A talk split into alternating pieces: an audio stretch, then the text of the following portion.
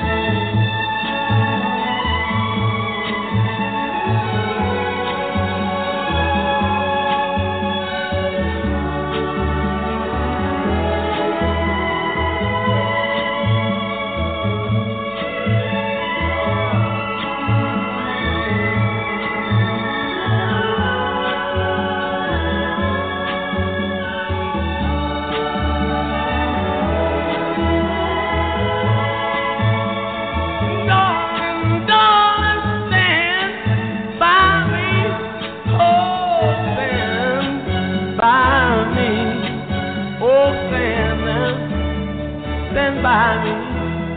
Stand by me.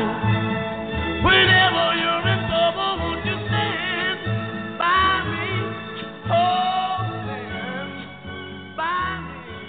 Whoa. Good evening, ladies and gentlemen. It is Thursday night in the second week of our new year of 2019. This is Off the Chain. I'm your host, Yvonne Mason, and I want to welcome each and every one of you to the show tonight. As you all know, this show is growing by leaps and bounds. It's just taken on its own life form. And I can't stop it. I, I don't. I quit trying. There's two ways you can get on this show. You can come on as a guest, or you can become a sponsor for the show. And if you become a sponsor for the show, I will run your ad for 30 days for ten dollars.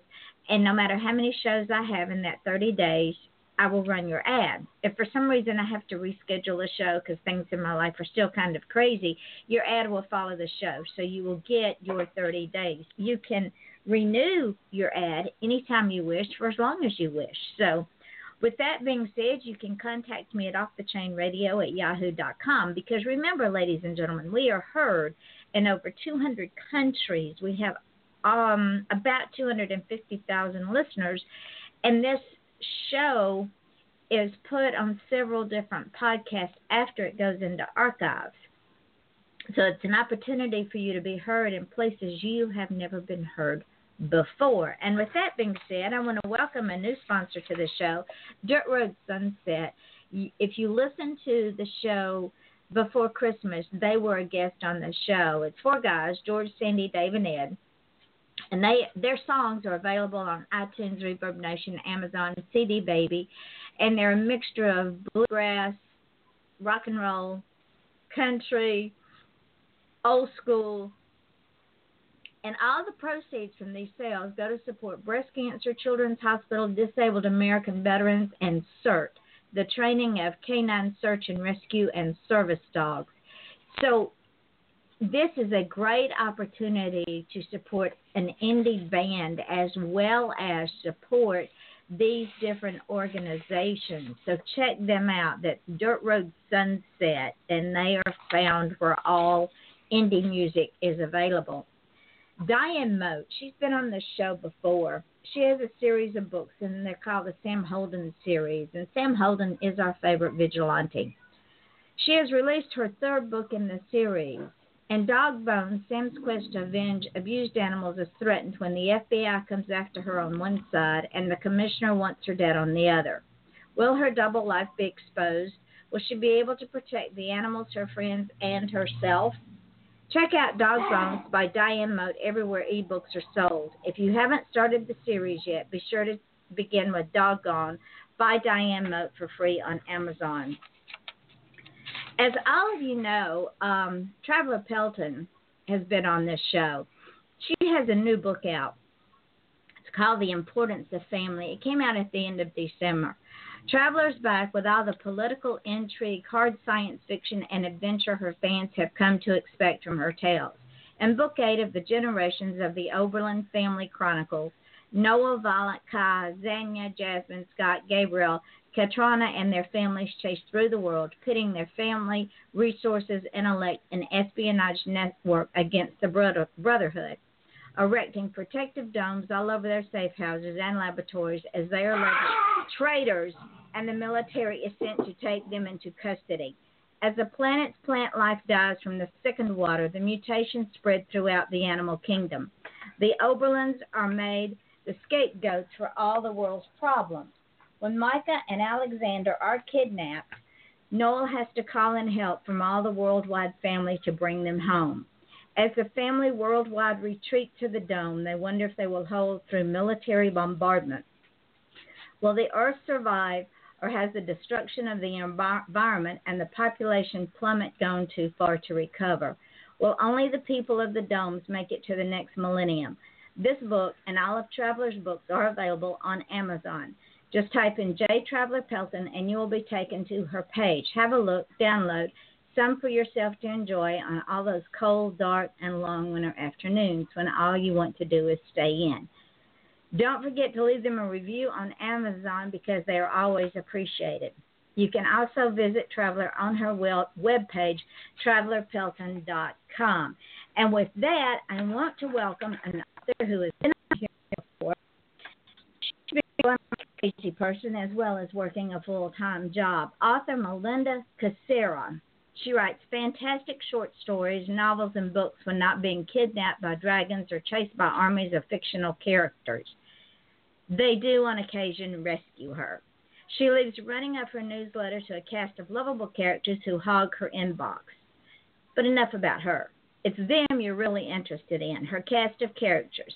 Join them every week for a new story at www.mkucsera.com forward slash welcome characters. Melinda, welcome to the show. Your your year is starting off with a bang. Isn't it? I hope so. I'm wondering, do you ever sleep? Yes. yes, every night I have to. I I couldn't get through my day job if I didn't. And your day job, you're projects manager, right? Yes. And just from from my being in corporate America, that job can be stressful on its own. It's a lot of details um, to manage, a lot of things to keep track of. And not just things, you have to keep track of people too, don't you? Um. Well, I mean, yeah. I mean, I have to make sure that the work that's done, if I if I parcel it out to the various, you know, the designers and developers, and make sure that it gets done, and you know, any communication that needs to happen between them and the stakeholders, that it does happen. If we need approvals, if we need more information, I need to sit in meetings, that I make sure, you know, I make sure that all happens, pull together whatever needs to be pulled together, fun stuff. well, and and the reason I bring it up is because people that don't write and don't publish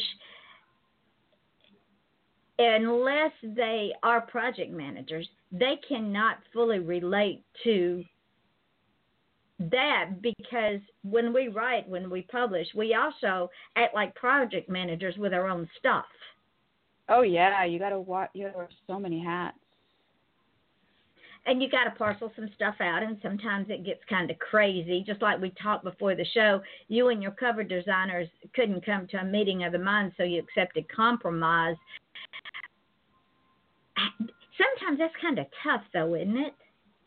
It is, but you know, sometimes it's what you got to do because of their their skill level or like what's or sometimes it's just a matter of like what's available. Some designers, you know, only work with stock images. If there aren't any stock images, which what I run into a lot because I read a story about a father and a son, there just aren't any pictures of kids in you know fantasy garb and getting model releases for kids is very difficult.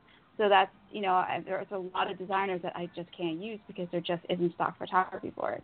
So then I end up having to use illustrators, and some illustrators are comfortable drawing characters from scratch. Some of them prefer to work from you know a stock image where they and where they have the face and some other details, and they'll draw the rest in. And some of them will completely wholesale draw everything on their own. But, you know that's a sliding scale of price and you know, and then the, obviously the better designers who can do everything from scratch in addition to price, you, you know, there could be long wait times getting on their calendar. So you have to sort of find the best, you know, what's in your price range, what's in your timeline, and, and then you just have to work with within their within their capabilities. Well, and and fantasy is is time consuming within itself because not only do you run into the the challenges with the cover designers, but you as the the writer have to develop a storyline from absolutely nothing. Yeah. Well, I mean, all writers are building it from nothing. But some of us, for me, for instance, I take real places and build a story around that. But y'all have to oh, create oh, yeah, no. your your your country, your land, your oh, yeah. demographic, your foliage, everything, your people, yeah. everything. It's it's that that would drive me crazy. I, I would never get anything written. Kudos to you, my friend. How in the world do you do it? Well, I mean, I start with something that I know. Like um, a lot of my stories are set in a place with similar weather, similar plant life to where I live in the northeast of the United States. So I I start with that. I was like, well, what can grow here? What are the seasons like? Okay, well, if they're going to be in a place like the Hudson Valley, let's say, then whatever we have here is what they can have. So I'll just sort of look stuff up, like what can grow here, what are the kinds of things that that they might have to deal with. Then you have to deal with the fact that, you know, in the world we live in, when you look around, not everything that you're looking at is is something that was growing here at the time. Some of it is stuff that's brought here from other countries. You have to decide: are we going to incorporate that in, or you know, how do you want to deal with that? You want to, you want to decide, all right, well, since it does grow here now, we can, you know, it is fantasy. We can decide that they can have them too. well, yeah. I can tell you, you you have my my greatest regard and hero worship because I have a hard time reading fantasy, much less trying to write it. Yeah. It's amazing it can what be you hard do. To, it can be hard to get into. Like I can understand why some people have a hard have a hard time with fantasy because there is there's not you're depending on the author to give you some signpost, some some touchstone to connect their world to the reality that you know so that you can empathize and you can you know immerse yourself in this world and some authors do it better than others um, I've read some fan. I love fantasy, and there are just some fantasy books that I just could not get into because there were no signposts on the road, there were no touchstones, there was nothing to connect what the thing in their head with what in reality as I know it, and I just I was like I just can't. There's just I need a bridge, and you didn't build me a bridge. Correct. Now, see, I could not read Tolkien's The Hobbit. My sister loved it. I couldn't read it, but I could watch it when it came out. Because you had all that. Because in in watching it, you had the signposts. You had it connected mm-hmm. you. You could see it, and you can be, you know you're seeing trees that you you know that you see you see around. You're seeing beautiful vistas, and you're seeing the, the emotions of the characters and they go through, and and also the movies like they cut out a lot of the poaching stuff and they made the language a little bit more accessible. Like I have actually read all the read the Tolkien books and seen the movies. I did not read the book before seeing the movie. I meant to, but I was in college at the time and it just didn't work out. so I did see the movie and then read the book. Um I've read the book many times since then, but I I think I'm not I sometimes I wonder if I hadn't seen the movie first, would I have enjoyed the book quite as much? Because I came Good into point. it already knowing something about it, and I already had that connection. You know, that bridge was there. When I read it, there's like all this stuff and all this poetry, and the whole beginning of the book, they randomly go on these things that just weren't in the movie. Like he cut out a bunch of their random wanderings, and I'm like, wait a minute, when are you gonna go? Know, I don't know, destroy the ring. When are you going to go do the thing you're supposed to do in here? You're just wandering around, doing, doing things that have no relationship to what happens later. And then eventually we get into meat and I'm like, okay, now, now. But if I hadn't, so I can understand why it puts people off. Like a lot of fantasy authors get like really uptight about the whole Tolkien thing, but I'm not one of those people. Like I totally understand because I had that Mhm. experience. Like I did watch the movie first, so I came into it knowing where this was all going. But if you had just picked it up, like the first couple hundred pages, like there's just it doesn't seem like it's going anywhere. So I understand that a lot of people don't can't get past that. And there's a Yeah. lot of poetry, like long passage, not like a few lines here and there. There's just long passages of it that just go on and on. You're like, um, I don't understand what they're talking about because the whole thing is in verse and it's written in kind of archaic language and mimicking archaic language and it's calling up referencing a whole mythos and stuff that I don't know anything about. Like there's just there's nothing for me to, to touch and, and and relate to in here. So I don't do that in my stuff. If I put a little bit of poetry here and there, it's a teeny bit here and there, and that's it. And we use very simple language. it's more because like in those days, we had no TV or radio, so so you know people you know catchy lines and stuff get caught in your head, and you know that's it. You don't hear you hear a minstrel sing a song, and you know that gets, gets caught in your head. So in, in in the book that be written as poetry, but I'll just put a teeny bit here and there because you know we all wander around singing songs and stuff, and you know, and that was their entertainment at the time. So I'm like cognizant of that. And I think people can relate it- to that because like they all wander around singing stuff every once in a while. Sorry. Yeah, I think that's okay. Songs get caught in my head all the time, and it aggravates me because I can't get out of my own head. So it won't. They won't shut up, and and for no random reason, they just it just starts, and you want to just put your hands over yours, but that doesn't do any good either. Now I'm going to back up just a little bit because I when I went on your website, you put out a Christmas book called Sterling Christmas, and somehow I missed that.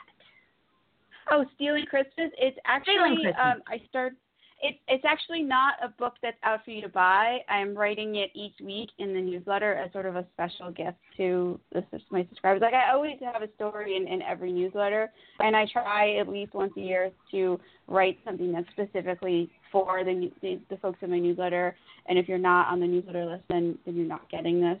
Um, I do publish them um, when they're finished and put them out for for everyone. But um, it is right now. It is exclusively just in the newsletter. There's and, and it's posted on my website as well. Um, it, it, it was just something that I like to, to do. I've been doing it since I started this whole publishing thing. People really love it. So um, I just I like my newsletter to be fun. I look forward to putting it together. It's a bright light in my week. Um, it seems like a hamster wheel. You know, you you get up, you go to work, you work on the books, and just my little break where I can just do something fun. Just for you. Oh, it's for the fans. It's for it's for readers too. So And I get lots also, of emails. I found out something interesting that I'm going to have to check into and see if I can get it on my. I don't have an Android, I have an iPhone. But you use the Hemingway app. Explain that to our listeners and, and future writers because it's very interesting how you use that. Um, well, I used it for a couple of books. Now I don't really use it so much anymore. Like what the Hemingway app is is um, Hemingway had his own way of writing. It was very spare. He used very simple language. He used short sentences. Um, so, and that's what the Hemingway app is. Like it'll point out like um, if your if your sentence is, getting too long and complicated. it points out if you're using words that are, you know, you could be using simpler language. It'll point out if you're if you're not using like action-based language, like if you're using sort of passive constructions. Um, and because you want everything to be in that active voice, like I went there, I I threw the ball. You don't want to you don't want to say the ball threw me. Um, although that wouldn't be a passive construction, but that would be just kind of strange. Um, but Mm-hmm. you, I see all kinds of strange things when I when I edit uh, people's writing. So um, I, I see all kind of strange things when I look at my own. I go, did I really write that that way? Have I lost my Oh, yeah. mind? oh, I've written Because some- you, the best the best thing is when you if you ever use the voice to text thing is you're doing something else and you're like oh i've got this idea and i just need to get it down but i can't sit here and type it out i, I need to be doing this other thing and you're talking into your phone and you're expecting the phone to be translating your words exactly as you were saying them then you read it back and you're like what is this what, What- what where was did you get thinking? that from this bears no resemblance to the idea that i had there's been some fabulous ones on there. Apparently, I have some accent that the phone can't understand. I just, that I mean, too even though I funny. just, oh yeah, and then I end up having to retype the whole thing anyways. I was like, well, this is a waste of time. if you ever need to laugh, So- just turn on the speech to text ask and talk to it. You're guaranteed to get some strange things. it's something that you're you're not even sure what it is. So oh yeah. as a as a fantasy author, you have put out some interesting books. And before we get into these books, I'm going to run some sponsorships right quick, and that way we don't have to take another break. And then we're going to come back and we're going to talk about these books because just the synopsis, even though I'm not a fantasy reader, makes me want to read them. Oh wow. Oh, what a, Yeah. Wow. I'm gonna have to read some of Some of- so Some of these I write them up and I'm like, God, these sound terrible. No one's gonna want No, they make, me, they make me want to read them. Ladies and gentlemen, this is Off the Chain. I'm your host, Yvonne Mason, with my guest, author Melinda Kucsera, who writes fantastic, fantastic short stories, novels, and books. That is, when she's not being kidnapped by dragons or chased by armies of fictional characters. We will return to learn more about her books and about Four Minutes. This is Off the Chain. I'm your host, Yvonne Mason, and we will be right back.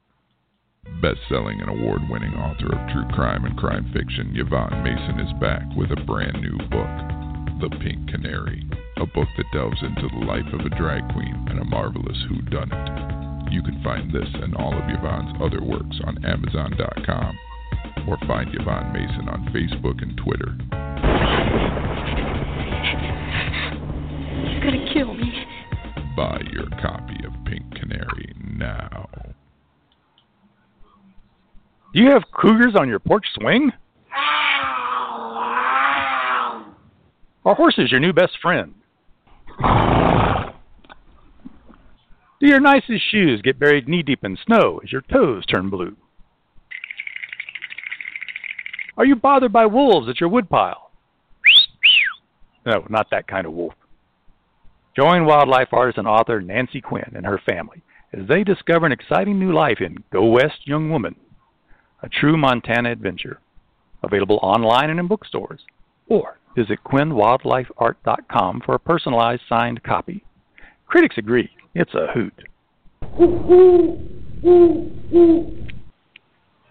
Germany, 1938. Charlotte, a young girl of 15, wanders into Georg's cobbler's shop to have her shoes repaired. Georg, enamored by Charlotte's charm and grace, decides then and there that he's going to marry her. But they must keep their love a secret from family, friends, and, most importantly, the Nazis. Follow along as Georg's pursuit of the young Charlotte results in the couple traveling a heart stopping, winding route to stay one step ahead of the Gestapo in their escape from Nazi Germany, with a surprising twist along the way. If you like history and romance, don't miss Good Things Always Happen in Springtime by Joanne Fisher. Available at www.joannesbooks.com. Juliana is a middle aged housewife in Toronto with a career, a husband that has little interest in her well being, and three children. In the evenings, she gets on her computer and chats with people around the world. When she gets involved with Aaron and Bobby, her life becomes a pinball, bouncing around her husband, her job, her children, and her two online friends. She's bewitched by the romantic poetry of Aaron, but the honesty and kindness of Bobby bring her all the way to California. Watch for the ironic twist of fate that takes her in a direction she never expected. If you like spicy romances, don't miss With All of Me by Joanne Fisher, available at www.joannesbooks.com. Fiore is a young Italian woman engaged to be married, but her plans are interrupted by a charismatic Sebastian, a handsome middle aged Spanish businessman. Her beauty strikes him like a thunderbolt sent by the goddess Venus herself. When she's given a peculiar gift, a Spanish doll, she's thrown into a whirlwind of entangled passion, money, secrets, and love. Their romance sparks in a charming little Italian town located on the southern part of Lake Garda in northern Italy and takes them around the globe. What happens when her life is suddenly shattered by a lifelong secret? Her Spanish doll will bring you to a caliente Spain and a romantic Italy, adding some spice along the way. Available at www.joannesbooks.com. And we are back. This is Off the Chain. I'm your host, Yvonne Mason, with my guest, author Melinda Kucsera, and she writes fantasy. And, and before the break, we were getting ready to talk about her fantasy books. I'm sitting here looking at The Curse Breaker, which books you have books one through four, so it's a series of books, correct? Uh, yeah, book five just came out in uh, December. Well, the the cover of the Enchanted is amazing. Oh, thank you. I did that one. Although readers recently asked me if I'm going to redo it to match some of the other ones, and I said yes, but I haven't quite come up with a concept yet to tell them. Oh, I kind of like it. I kind of like it the way you have it. It because it the the synopsis of this lady is is called um it it goes start no fires, carry no weapons, and do no harm. Those three rules safeguarded countless travelers through the enchanted forest until they didn't. One boy's murder ripped open a gateway allowing evil to enter. Now no one is safe from corruption. Enchanted trees take Sauron to where the forest failed to uphold its rules. Seeing a dead child gifted with the same magic as his son unhinges Sauron. He vows to find out the truth no matter what the cost. But his gift is untrained, and finding answers won't be easy. Sauron must balance nights serving the Rangers with days dedicated to hiding his son from the dark forces stalking them both. When Sauron's masters demand he abandon the quest, he faces an impossible choice: doom the ghost, whose murderer whose murder endangers them all, or die from the backlash of breaking his word. With the odds stacked against him, can Sauron fix anything, or will all be loosed. Well. And then you've got the more epic version. So, yeah, well, the, first, yeah. Explain yeah, the first that. version. Well, the first version came out, and um, I, I put the first version out in I think it was 2016. It was um, I I my sister passed away in 2014, and her last words to me was to publish the Curse Breaker series, which I had been working on for a number of years, um, which she liked, um, and she'd been bugging me to publish it, and I hadn't. So she passed away, and I worked on it some more, rewrote it, and rewrote it some more, and rewrote it probably more than it needed to be rewritten. And I finally put it out, and then I decided to, and then I, it it just became sort of like this book that must be perfect because it came to symbolize that promise that I'd made to her. So I rewrote it again and I put that out as a more epic version because I felt it was just and just made it a stronger book. Um, I probably I, I readers are kind of some readers really love the original version, some readers really love the, the more epic version. It's sort of a book that everybody has a different opinion on. Um, I started rewriting it again. It's just a book that I just can't stop. I just need to, leave it alone. I, I need to stop and leave it alone and write more books. Readers email me to like stop every time I mention my newsletters are written from the par- char- from the perspective of my characters. So um, I let them. So they complain about me in the newsletter, like, "Oh, our scribe is rewriting Enchanted again for the fourth time. We just tell her to stop." Just, I just put it in there to be entertaining. You know, cause I, I like to know what's going on in, in life, and my life is kind of boring. I go to work and I work on books, and that's basically it. So you know, occasionally I have to get kidnapped by monsters and, and saved by the characters, and I, and that's all in the newsletter. We've had all kinds of adventures where they have rescued me from crazy situations. um, and so yeah, so I I just put that in as like a throwaway comment because I was feeling kind of blue and I was thinking of my sister, and I took it out and started working on it again instead of working on the book that they're waiting for an email, and they're like, just stop, leave it alone. The book is fine. We love it as it is, warts and all, you know. Um, and then like that's part of its charm is that it's not perfect and that you know they get because it, it's a series so it evolves over time. So. And and the second one, and and we've Yes. come full circle. The second one is called Darkens. Now this this cover, ladies and gentlemen, is just amazing. I like the the silhouette of the father and son on the cover and the, the the the main focus is the the the face and he's holding light. And this is what it says with faith as his shield can an old warrior triumph against a demon when all other weapons fail. God's never had a warrior quite like Jurlo on his side. When a demon's body and a book of black magic turn up missing the commander of the rangers must get off his butt and go find them the question of what happened to them prods Jurlo to seek out the one person he swore he'd never speak to again, a man everyone thinks is long dead. Jurlo's relentless quest leads to the Oubliette and a psycho cell where shadows of his past take him captive. Jurlo must outwit the dark force rising in his home without magic before he falls under its sway. The life of his ward hangs in the balance. One wrong move, and the young man God asked him to protect will end up a mindless automo- automan or worse, dead.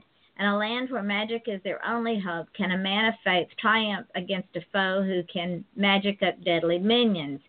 Now, tell me about this book because this is interesting. It's it's actually a really I love this story. It's just it's such a fun romp. It's the it's it's it's actually um Tharn's boss is the head of the Rangers. So and the second book is about his boss. Because these two items at the end of the first book just kind of went missing, and I was like, wait a minute, I can't leave them as missing. Like, what happened to them? We, we need to figure out what happened to them. Who has them? Why do they have them? And that led to this whole crazy adventure. And I was like, you know what? I need to write this and put this out. It's it's just too interesting. And and Tharn and his son are in this. They're just they have just a very small role because they're sort of in a lot of trouble with this. Um, and yeah, it's just, it's just turned out to be just such a fun book. And and it was interesting too because he doesn't really he doesn't have any magic. He's just this extremely like faithful guy. So when things go wrong, he's like, all right, Lord, I can use a miracle. That would be awesome. Today would be good. Well, the, yeah, the so the whole book he just kind of goes along, you know, and he's like, "All right, God, any help you could throw my way?" All right, I guess I haven't been all that great um, since you're not throwing any help in my direction. So he I'll, do, I'll do some penance if you save me. he ba- he he has to rely on two things. He has to rely on his faith in God, and he has to rely on his own wits to get him out of Yes. these dark places. I love it. and he's very It's- resourceful. It is absolutely a great premise for a story because it to me it would make one sit back and and evaluate one's own life. I like that idea. Now let's go to No, it- it's faceted. Fun book. it it looks like it would be. book. now it's faceted one with the newer cover because i think i remember I redid this one. It it is too cute. Now, This is yeah. go ahead. I was going to say this book brings us back the focus back on the father and the son, which is what the series is about. But it, I do plan to take a bunch of side excursions where we let other characters sort of take the wheel and and take you on wild adventures. Um, but this is back to the father and the son, which are, the, the father is the curse breaker, the heart of the series. So this is back to them being the focus. They're in trouble again. Um, they can stay in trouble, don't they? No, they're it's just their situation. It's it he's kind of caught between a rock and a hard place. Like not getting into trouble is sort of yeah, unless his life situation changes, that's kind of impossible. he doesn't have much control over his own life. So. And and and this one, ladies and gentlemen, it goes in a subterranean world where light is everything. Can an untrained mage and his son stop the encroaching darkness? He is an untrained mage spying on the men responsible for his best friend's demise with his young son in tow. Those men are hunting for magic stealing rocks to fuel a zealot's quest. When greed collides, something far worse is released, and it's hungry for a certain mage and his son, who will survive the dark terror looking under the mountain. This makes me want to read this book. It's a fun story. There's some really fun scenes in there. There's some there's some like enjoy. Go on. Sorry. Just, that's okay. Just the the the covers alone, because now I've gone to falls, and you use use the that's same. the new one that I did. I love it because you've got that's, the father. That was 3D modeled. Yeah, you've got the father sending out the magic, and the little boy's trying to emulate his father, as most children yes. do. Those who doubt will fail. Something evil is loose in Mount Erdrin. And, yeah. However you want to pronounce it, it's fine. It's determined to keep Tharn away from the enchanted forest, and the menace destroyed it. This time, Ghost Bear can't save him. Neither can the Queen of All Trees because she's locked in a deadly duel with a foe that's beyond her power to stop. With his son by his side, Tharn must face down a legendary evil with only a ragtag bunch of reluctant magical constituents at his side. If he fails, Shayar will fall and the Shari. adversary will Shari will fall and the adversary will add an unstoppable monster to his ranks. But doubts the cell Tharn. He's not sure he's the hero the world needs, and if he became that man, would he still be the father his son needs? In a world where magic is powerful, is powered by belief, such doubts can have lethal consequences. One will rise and one will fall. These are amazing, Melinda. Thank you. I just rewrote that blurb. You're reading it. I'm like, oh, maybe I should edit. Maybe I should fix it again. it's beautiful because I can't speak English tonight, but the the blurbs are great. Oh, it makes me want. It makes me want to read the books. And like I said, I am not a fantasy. It, even the covers make me want to read the books. That one I just redid over the Christmas. I was off for a week for Christmas, Christmas break, and I redid that couple of covers. Like it was up to like three in the morning. Like read and yeah, this is one of the ones that I lost some sleep over. Oh, bless. Well, you shouldn't have because it's beautiful. Now, Shards for his present. You've got it as a curse breaker novel, but is it a standalone? Um, I originally started writing it in the newsletter, and it became like this giant thing. And then, and I, it's it's actually a frame story, and part of the frame story is set years later when the son, the son is four in the current series, in the books one through five, but in in Shard, in the um, Shards first present, or, or you, that's the, that that one is set when he's a teenager.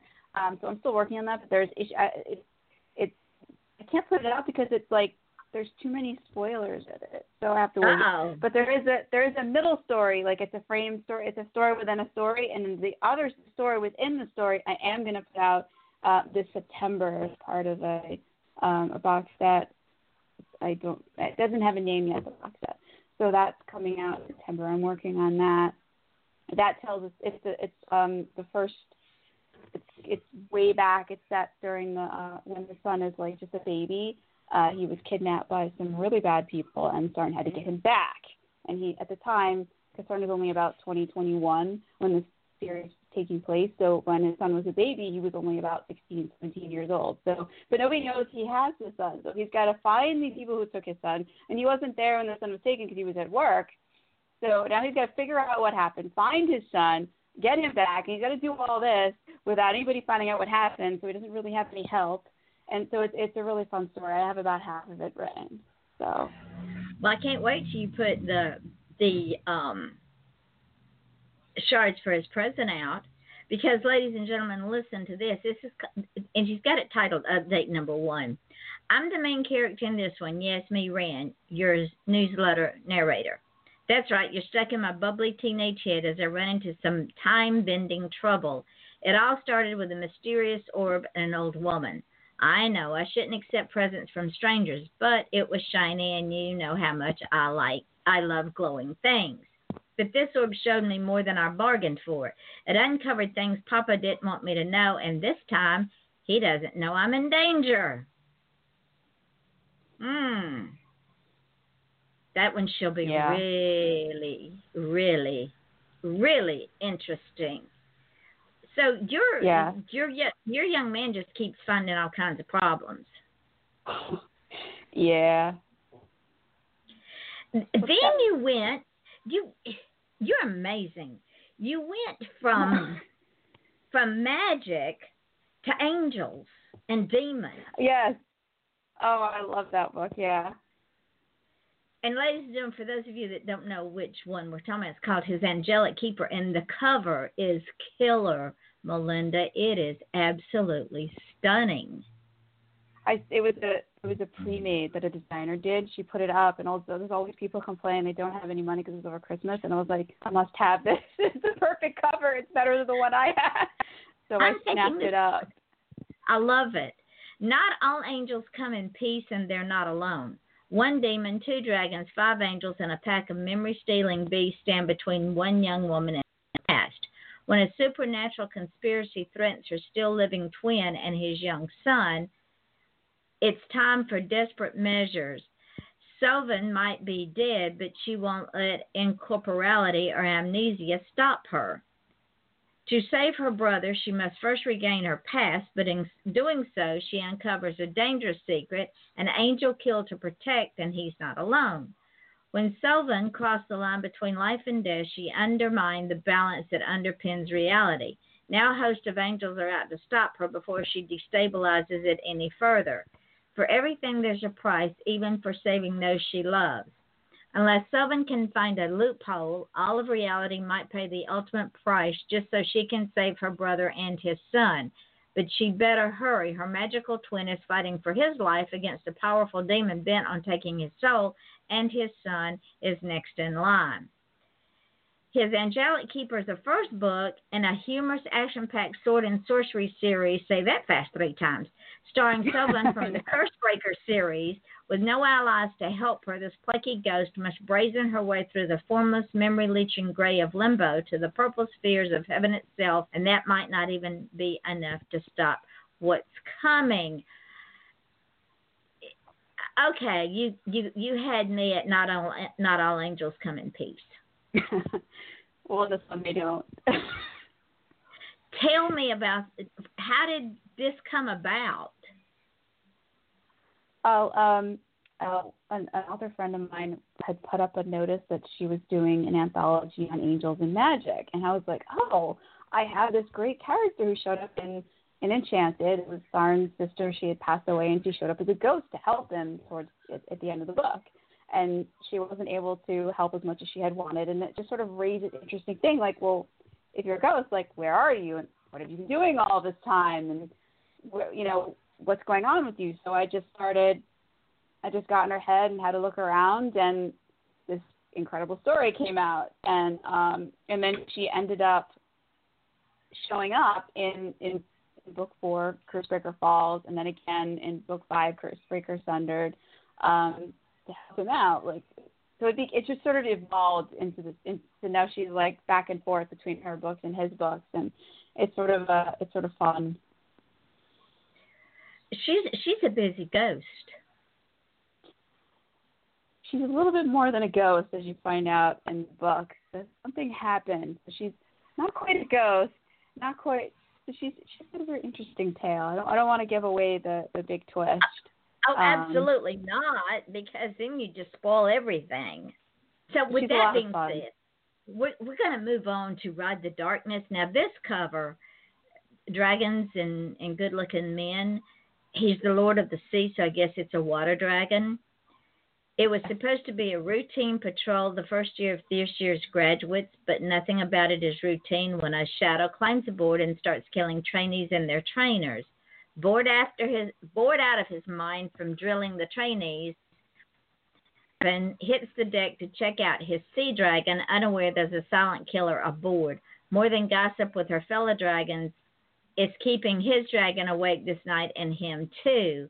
An old power stirring, setting all the dragons and those like Arnaven who had who are mage gift on edge. One man and his mute dragon plan to send them all the way to a watery grave to keep that magic and what it unlocks a secret. But they'll have to go through Arnaven and his dragon first, and they're the best warriors to sail the Star Sea in a long, long time. Okay, you've got dragons, you've got warriors, you've got intrigue. Where'd this one come from? One has actually a really interesting story. Um, in 2000, you know, in 2008, like you know, the economy took kind of a turn, and I was working for a company, and um, actually, no, was it 2007? Uh, it was what whatever the year was. It was 2007, 2008, and I'd been working for a company doing kind of the same thing I do now, and they the company had hit some hard times, and they just I walked into work actually I think it was like January 9th or something in, in 2007 or 2008, which, which is kind of interesting because today is, is January 10th. it was around this mm-hmm. time then. And I walked in and, and they called us into a meeting at 11 o'clock. They were laying off 30% of the company, and I was one of those 30%. Oh, So lovely. There, I yeah. So they had a security guard escorting back to my desk to pack my things and make sure that I didn't take anything that wasn't mine. So I'm going home on the train and I'm all upset and I'm like, how am I going to pay my bills? What am I going to do? And while I was looking for a job and and as back then, I mean, jobs were harder to get. I went to interview after interview and it was sort of just mind numbing. I ended up getting a I mean, I just started writing a story about this water world, and it was sort of like Pirates of the Caribbean meets like um Star Wars meets like like the this like Lost of Dragons, and it just sort of went from there. And I ended up writing um, two and a, uh, two or three, two and a half books. Um, and I just I decided, you know, because this is this this year is 2019, and it's it's the 10 year anniversary of this company I've been with. I was like, you know, I really want to put this dragon story out, you know, sort of like as a hey, I got through this this that period of unemployment. I was end up being out of work for almost two years before I finally got this job that I'm at now.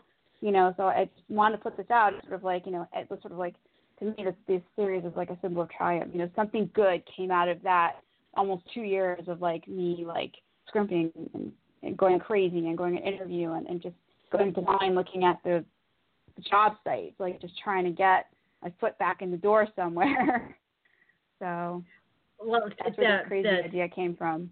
Me crying my eyes out on a Metro North train. the, the story and the cover is absolutely amazing, and then that brings the last book that that's on your list, and we don't. I don't have a see a cover for it yet, so I'm assuming it's still it's still in the birthing room.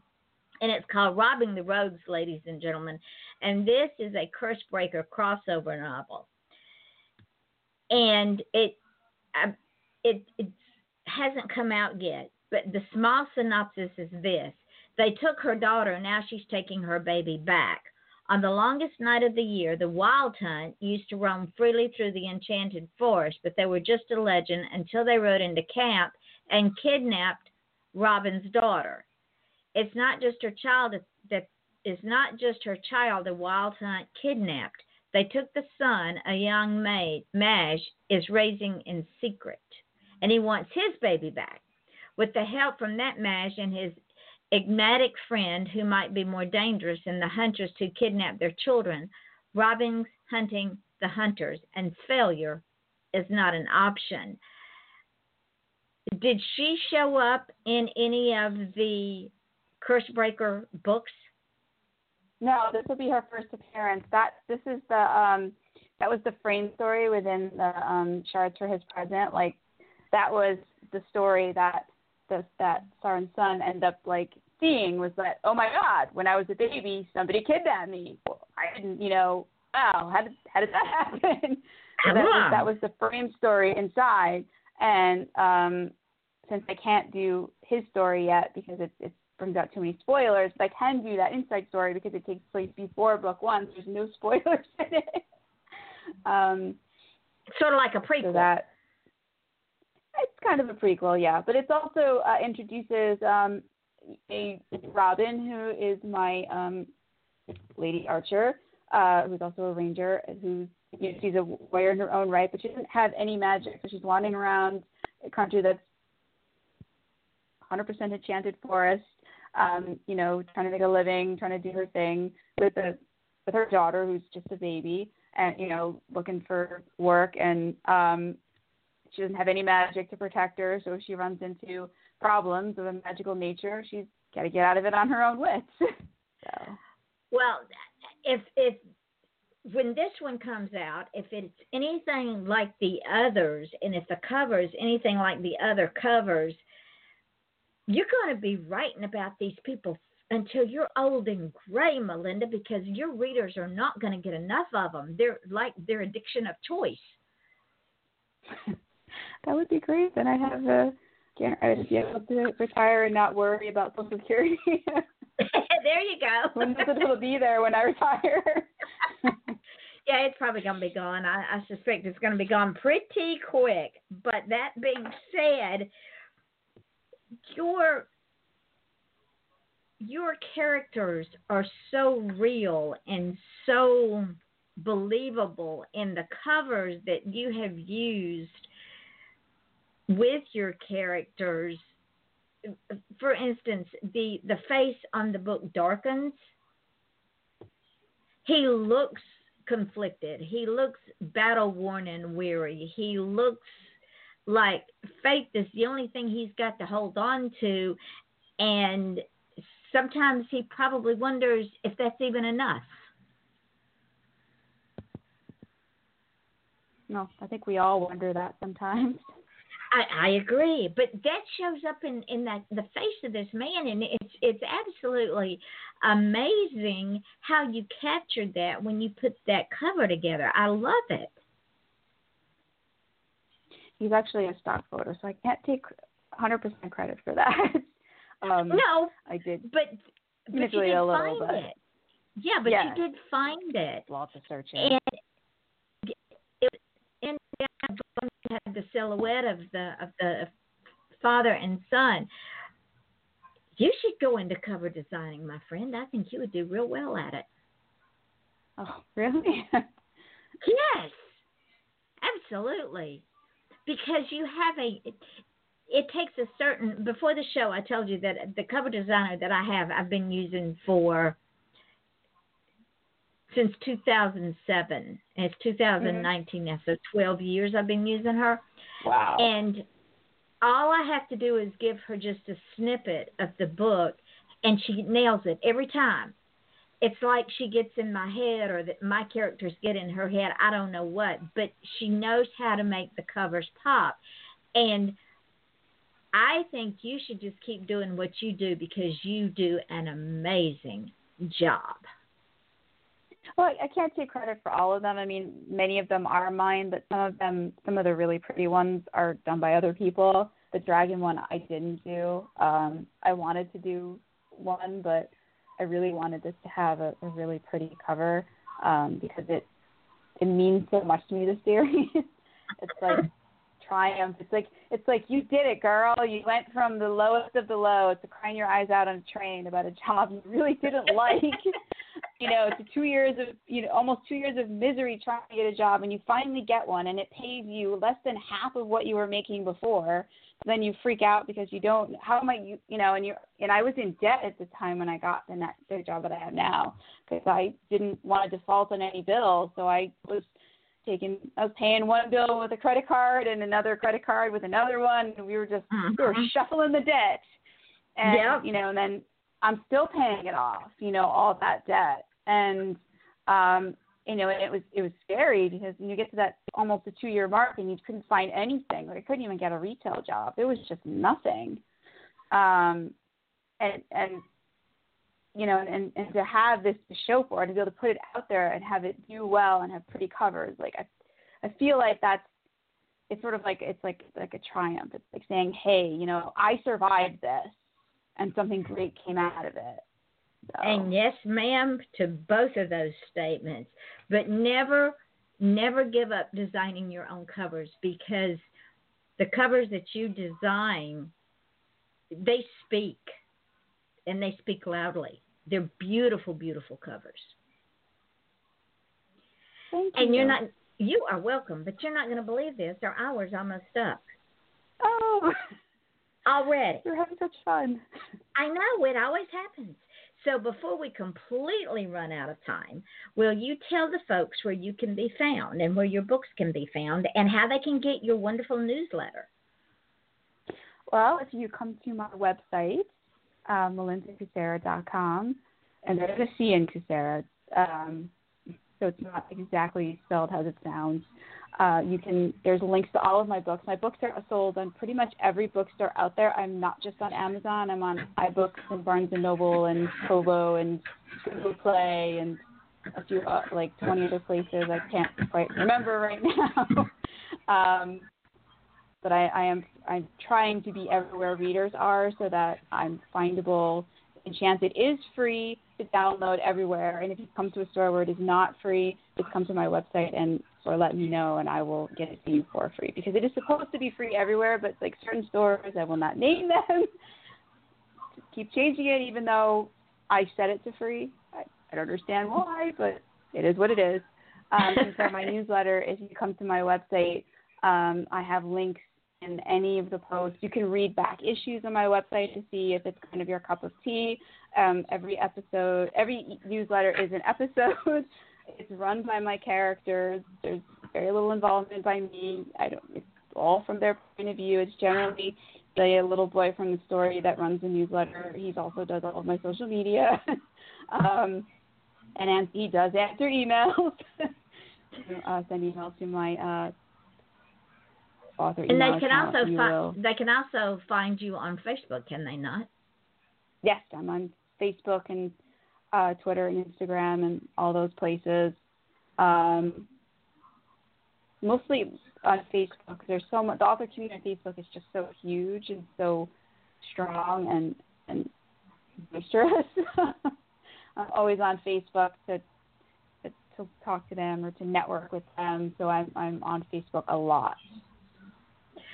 So, with that being said, don't hang up when the show goes offline. But I do Sure. want to thank you for spending an hour with me. It, it's it's very much appreciative and very humbling because we're all very very busy. Ladies and gentlemen, we will be back tomorrow night at nine o'clock Eastern time with author Stephanie Osborn. She's been on the show a couple of times. She's got a whole lot of new stuff coming out. And remember this: we're all on a journey, and our journey is not someone else's journey, and sometimes those journeys are not a lot of fun. So when you're out and about, be kind. Just be kind. It doesn't take anything to be kind, and when you give a blessing, you get a blessing. And also understand this that if you want to achieve greatness, please stop asking permission because nobody's going to give it to you. It's like Melinda said, took her two years to find a job. But it's not because she's not great, because she is great. The woman is fantastic. And she didn't ask permission to be great, she just did it. And look how it has helped her. Encourage your children to understand they are already great. They don't have to go out and ask permission. They don't have to ask permission from teachers, from peers, from strangers, or from family members. They are already great and they are our future. So encourage them to make their greatness even better and make your greatness better. With that, I will say thank you for joining us tonight here at Off the Chain. I am your host, Yvonne Mason, with my guest, author Melinda Kucsera, and the last name is spelled K U C S E R A. Check her out on her website, on Amazon, everywhere books are sold. Friend her on Facebook, get her newsletter so you can see how her characters always are running rampant. Until tomorrow night at 9 o'clock Eastern Daylight Time, we bid you all a good evening.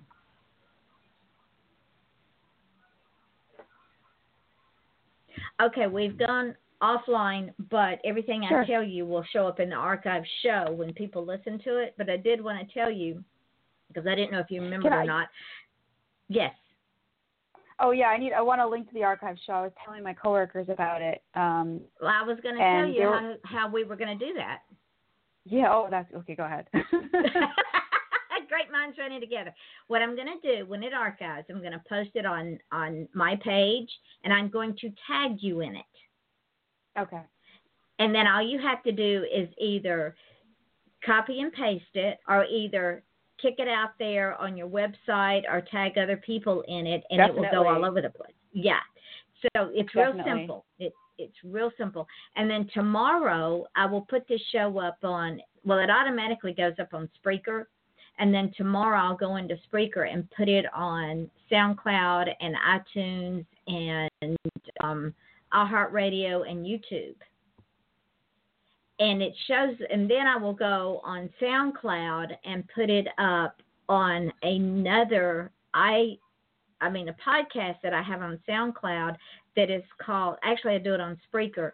It's called Southern Chats with Yvonne Mason. So on Spreaker, it shows up on two podcasts, which then generates to SoundCloud on two podcasts, which then generates to YouTube on two podcasts. It shows up on iHeartRadio on podcast.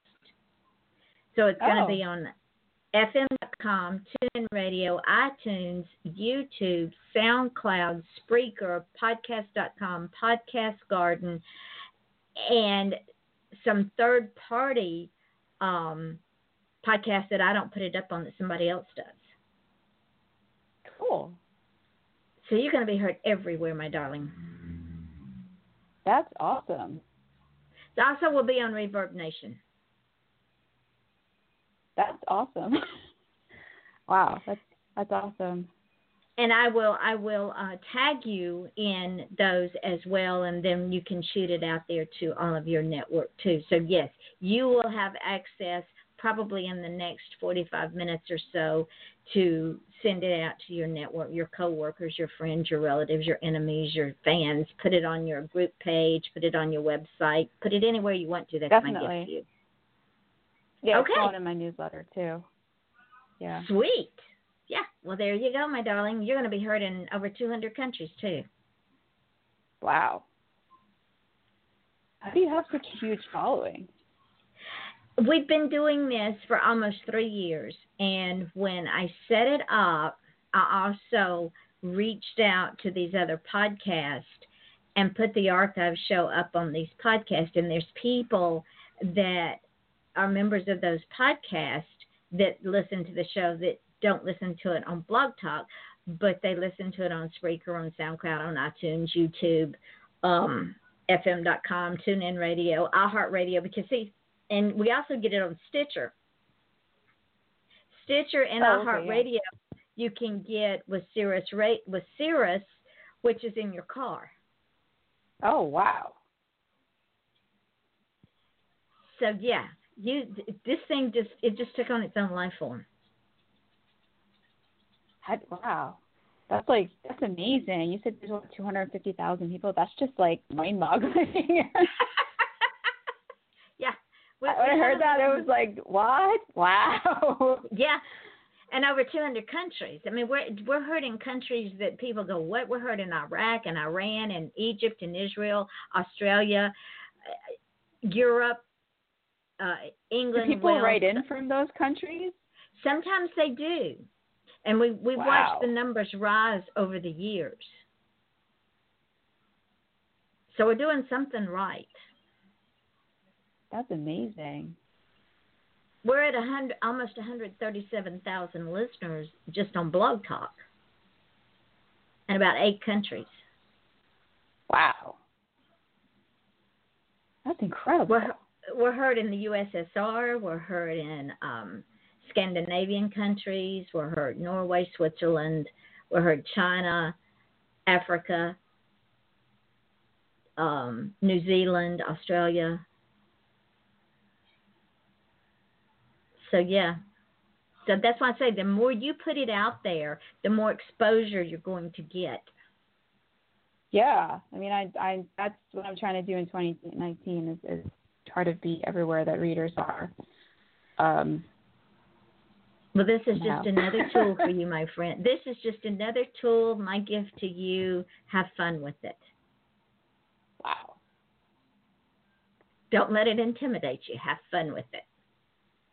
No, I'm just like, I'm just awed that. I mean, that's just incredible, and that you have such And- a huge and- following, and that you want me on the show. I'm like, but of can't believe that. Why. This is what I do. Wow. I I I want to see uh, everybody that I interview. I want to see them be successful because of this show. Diane Moat, who has the Sam Holden series, last year her books hit number one in Australia, which at the time was our number one listening base, and it was from this Wow. Oh, I have a I have a pretty good reader base in Australia. I, I from my blog days. Somehow, at the times that I was blogging, there was a huge Australian contingent on. so I have something So of a you- following there. Some of my closest fans are in Australia. So you pull them in, you send them this link so they can listen to it because it's it's they're like seven eight hours ahead of us, so they're probably still asleep now. But you send them this link and tell them that you were on this show, and then ask uh, everybody that you send this to or everywhere you put it at, ask them to share it as well yes, I and watch it and watch it grow. Because we crammed a lot into this hour about your books. Yeah, no, it was wow. I mean, I still can't believe how much we talked about.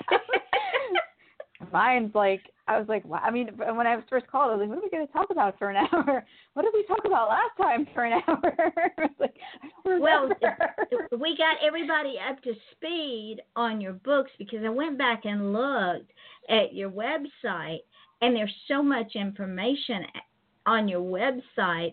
And the last time that we talked, we talked mostly about you because you're the brand, how you got started and all this stuff. We talked about your sister and losing your sister, and that's what jump started Right. you to write.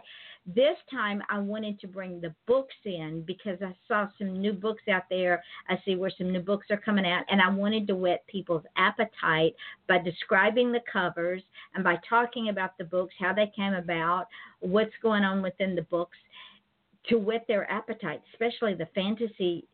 The people that haven't read fantasy, this will get them where they, oh, let me go check it out. yeah, I mean, my stuff is it's not as dark as the covers make them look. Um, The covers aren't dark. more The covers are beautiful. The covers are beautiful. they're they're not as they're not like dark stories. Like everything kind of has like a happy now ending. Um, they're a little. I fall a little more on the lighter side of things.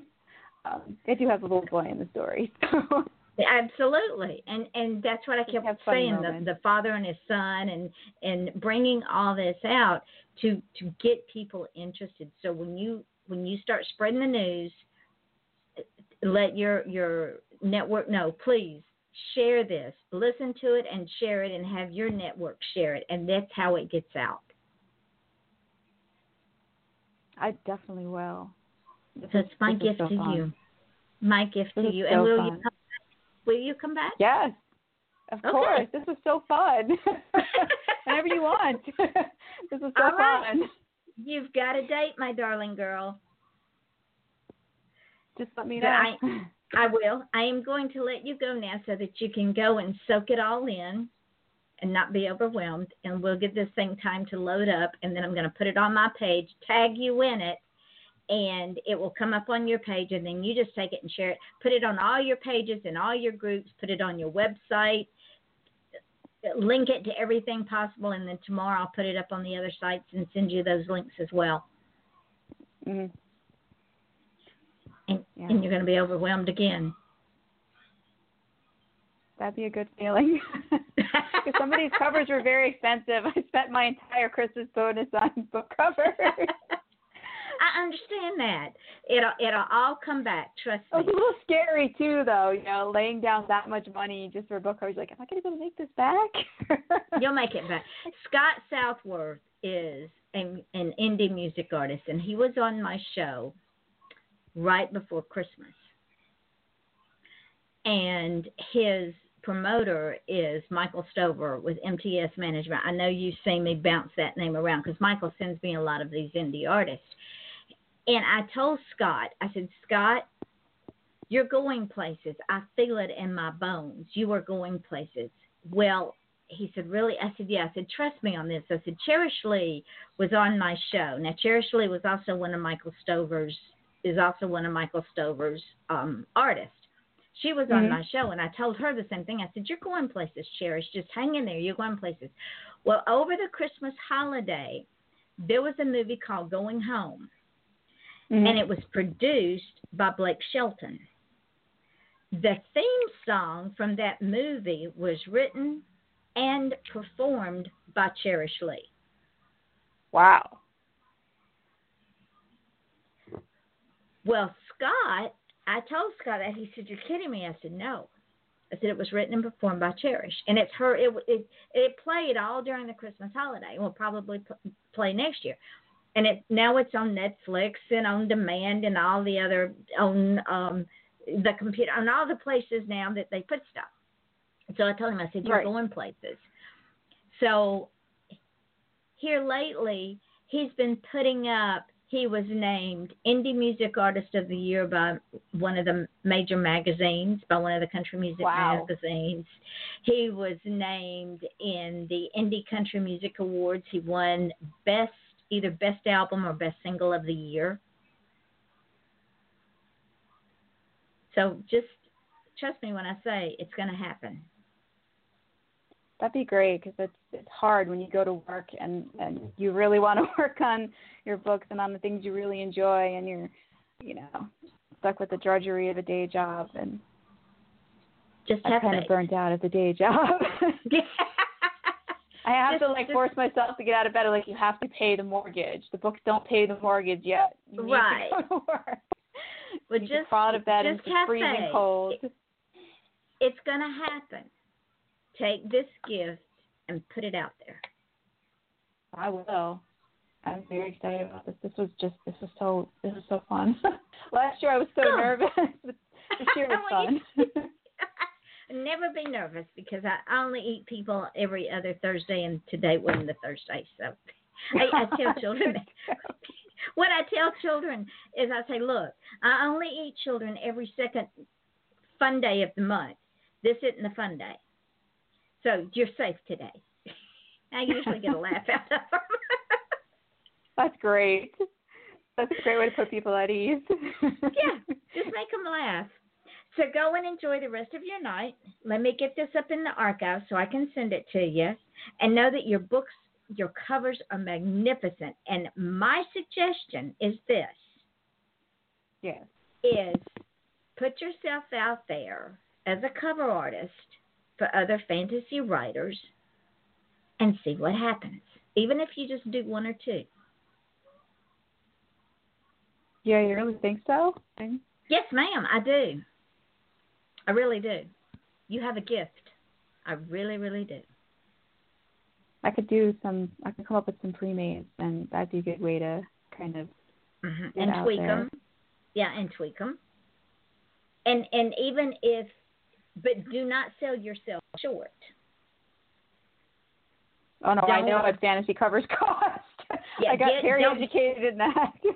Don't give away your work, but start out at- a reasonable cost, maybe to some new author that's totally blown away, overwhelmed, and say, okay, for X amount of dollars, I will do this for you.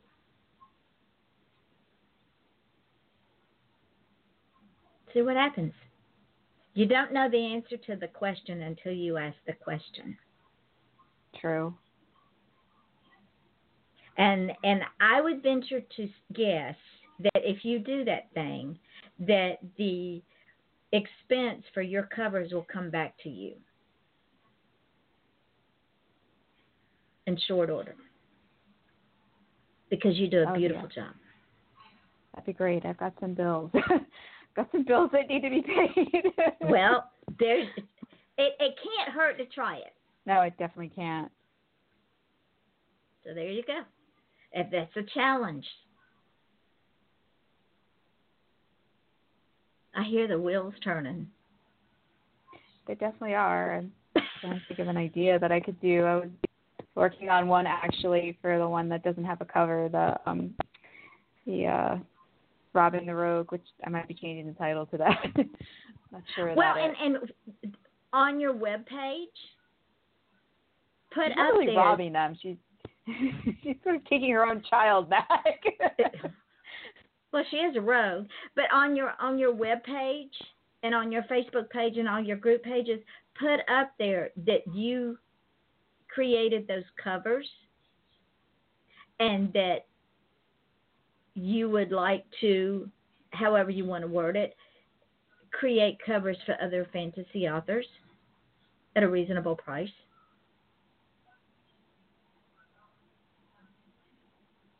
Try is an experiment. yeah, I mean, there's some some of the more established authors and things don't they like to deride my covers. Uh, I've been told by some some of the some of the fantasy authors who've been in the business a bit longer that my covers are never going to sell. They're not great. You know what that is? You know what that is? That's jealousy. That's what I was wondering, but you know, it's, it's hard to tell. as I haven't been in the business as long as some of them have. Doesn't matter. And they're Doesn't matter. they're No, no, selling no. me, and you know, they're selling rings around me at the moment. They also have larger bases. So you know, it's, And it's they- hard when you're new. You're not in. And they you know, to also- figure out. Melinda, they also have forgotten where they came from. That's the thing, and I try never to forget that. So I'm still there. do not do not listen to what other people say because I would venture to guess that A they're jealous, B they their covers probably are not that eye popping. They all kind of look the same. I I rest my case, Your Honor. You know, there's that every genre has that stereotypical book cover, Yep, and yep. they are That's- just cookie cutter copies of those. There you go. And that's therein lies the problem. They are jealous. Yeah, their books sell because they've been out there forever and a day. But I would venture to guess that you are going to get to the top of the mountain. Go ahead and take a leap of faith and offer to do covers for some new authors. Pay it forward. I could try. I could definitely try. Absolutely. what well, as happens. Yoda says, as Yoda says, do or do not. There is no try. Star Wars. Uh, Speaking of Yoda, when Star Wars Yeah. was first presented to the movie industry to become a film, they said it will never sell.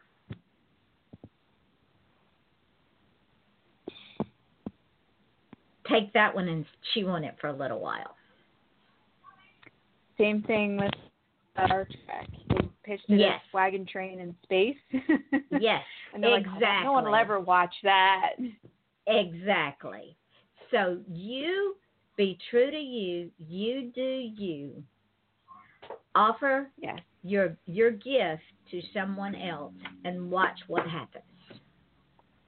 I definitely would like to. I, I wanted to get a little more experience with the 3D thing, and some of them are just sort of like, you know, some of these look great because I spent like a thousand hours on them. You'll get there. But the only way yeah, you're no, going to It's, get there it's, it's a learning curve. It's a Right. learning curve. and and and let doing and let doing covers for others be part of that learning curve. Yeah, you might have to take a hit or a couple of times. You might have to Mhm. charge less than what one would expect you to charge. But I guarantee you, word of mouth is the greatest advertisement out there. And your Yeah, name will I- be on that cover. Well, it'll it'll be in the in the copyright in the exactly. uh, in the copyright statement. They have to list the copy because I would own the copyright to it. to the- exactly. The, cover because I created it. Mhm. Right. I, I definitely have some science fiction assets that I bought because they were just really pretty. Um, but I can't use them for my books because I don't yet write science fiction. And I was like, you know, somebody this could make somebody a great cover. there you, you go. Put that out there. Just put it out there. See what happens. yeah, that'd be. I love playing with it. So it's it's very relaxing after sitting in traffic for like over an Mhm. hour. Just So there fun. you go. So the next time we talk, you can tell me all the covers you've done for all these wonderful books and all these new authors and how excited they are.